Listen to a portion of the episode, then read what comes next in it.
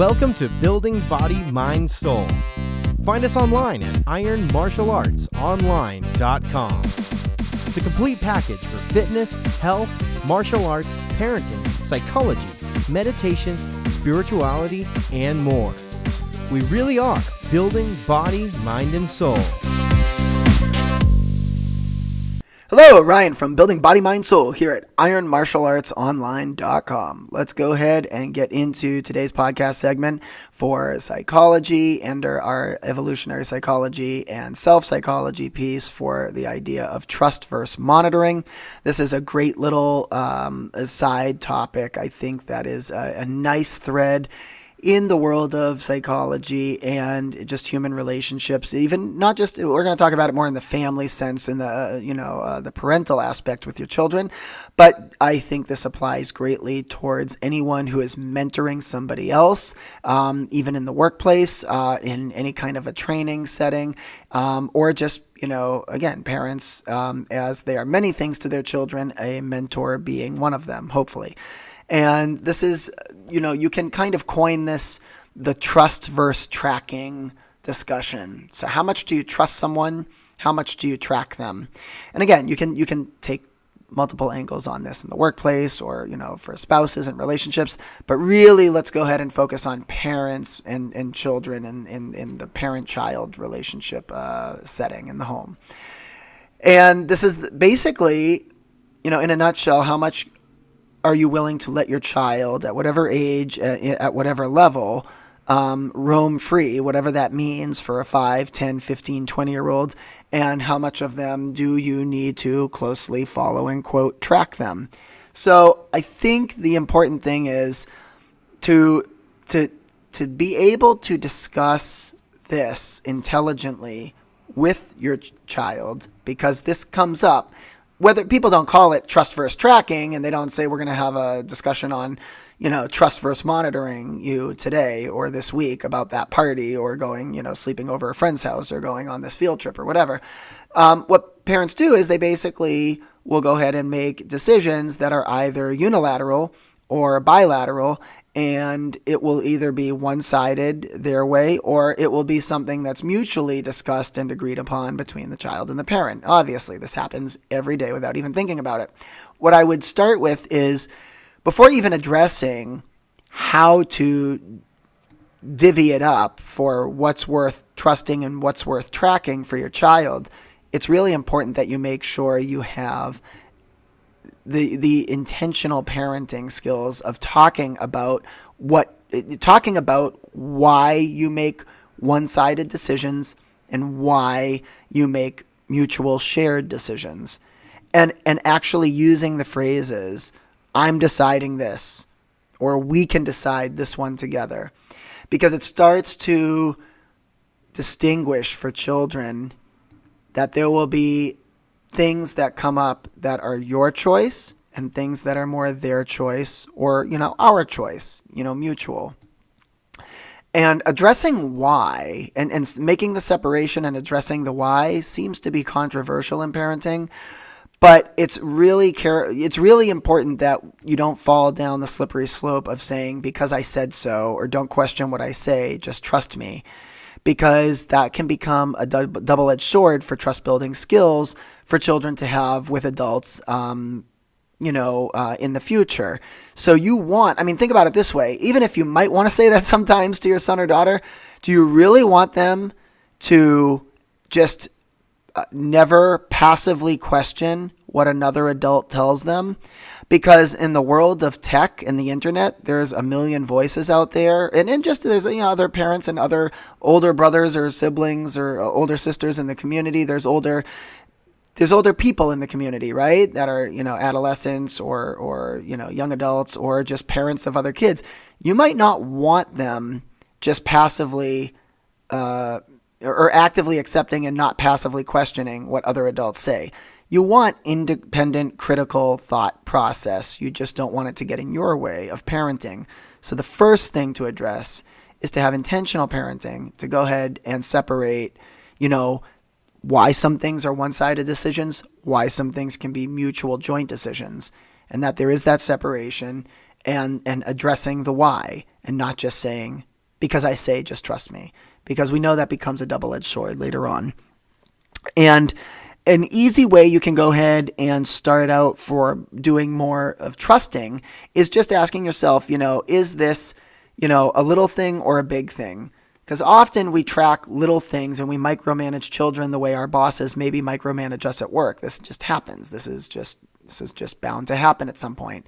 And trust could be the little things like little small chores that they're supposed to do, cleaning their room, making their bed, and at some point you should get to a point where you're not having to double and triple check these things. You just trust that they did it. And every now and then you do like, you know, what I would call a surprise check, but this idea of constant micromanaging, it will get exhausting for you. It will get irritating for them. And so giving them this this level of trust for what, what I would call um, low, uh, you know, you know, low level things is is a good way to start out. And I think also making sure you use little lies as a f- way to build, you know, to catch their little lies, which kids give little lies all the time. Um, at least most of them do. And you can actually use that as a great trust builder too, to immediately point out when they lie and say, I would have trusted you on this topic or on doing this thing if you had just, um, you know, I, would have I would have trusted you if you know for telling me that you made this mistake or you didn't do it. If you had just told me the first time, I would not have been upset if you just told me the first time. So even if they're giving you these little white lies of, oh yeah, I did that, or no, I didn't do that, and you know it's a lie, then you want to go ahead and you want to catch that. But if you address it positively, and say, "Wow," and you point out openly and immediately, I would have, I would not have been upset if you just told me the first time. Um, but you know, you know, now you you you kept it from me and you lied, and then you know that that ruins your chance for getting to you know do something on your own next time. And I think we kind of, these things are obvious that what we're what we're saying and what we discuss here, but I don't know how often parents are, are saying it, spelling it out loud to children, and I think it's really important to say it out loud. Making sure, by the way, we can, uh, you know, using that tactic, making sure we control our own reactions to bad news is just as important because if you're going to go ahead and, and build trust, um, even on low level things with children, especially younger children, it's really important that when they do come forward to you and they say, Oh, yeah, I broke like the antique vase in the living room, you don't freak out because controlling your own anger or your own reaction to bad news is, is critical, right? If you're going to go ahead and, you know, be able to, to give that line, I would not have been upset if you just told me the first time. So I think even as toddlers. Um, I mean, I mean, even think, you know, in terms of, you know, trust is more than you're you're going to spell it out. In parenting, we do spell it out when they become school age, but I would argue trust starts even during like infancy and toddlerhood. The first time, you know, as they start walking, they're, you know, they fall over and, you know, they're walking with you in the beginning. You're holding their hand. You're there to catch them if they fall the concept of trust is like in, ingrained, built into their brain with you. It's just that when they get to school age, we are discussing the concepts more explicitly. I would add um, the never ending balance of trust versus tracking or trust versus monitoring for parents. You know, it's, it's always going to be a never ending balancing act. There are things some parents are cool with that other parents would freak out. There are some things that other parents freak out about, but other parents, um, you know, th- those same parents may be cool with it. So what works for you may not work for me or be okay for me. Uh, in my analysis of things, so there's always going to be gray area for where they, you know, people separate, you know, a fine line from uh, trust versus tracking. But where I think it's really easy to always be on the tracking side or the monitoring side is anything that's a game changer situation, anything that's life or limb you know, I always use drinking and driving with teens, you know, high schoolers as the example. You have teenagers and adolescents, like it doesn't really matter. Um, you know, um, at, at that level, if you know there's something bad that could happen, you need to monitor, you need to track, right? Because if you're really worried or you really suspect that, you know, your kid may get behind the wheel of another kid who's been drinking like you know that's that's a really real situation right? Like that's like a leading cause of death for adolescents and teenagers um, in motor vehicle accidents. So you would go ahead and you would totally track and monitor and take charge on that situation. So life or limb situations like all bets are off.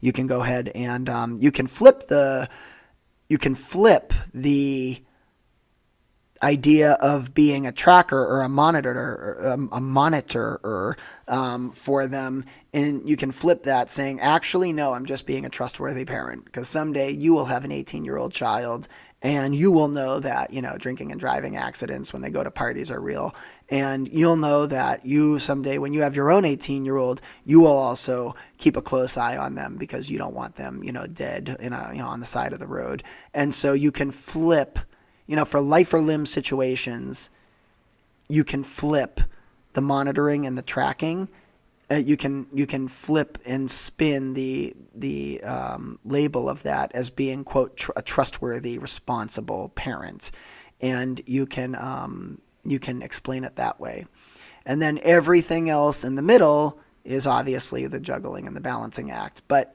I think again, trust versus monitoring, trust versus tracking. This is the best way to break it apart and to talk about it openly and explicitly. You know, at school age by the time you know they're even five or six years old you're explaining or even three or four years old you're explaining this is a joint us decision this is a me decision or this is a you decision and why and give the why you know based on appropriate age level so hope you enjoyed it hope you use it it's really important and we will see you next time building body mind soul find us online at ironmartialartsonline.com the complete package for fitness, health, martial arts, parenting, psychology, meditation, spirituality, and more. We really are building body, mind, and soul.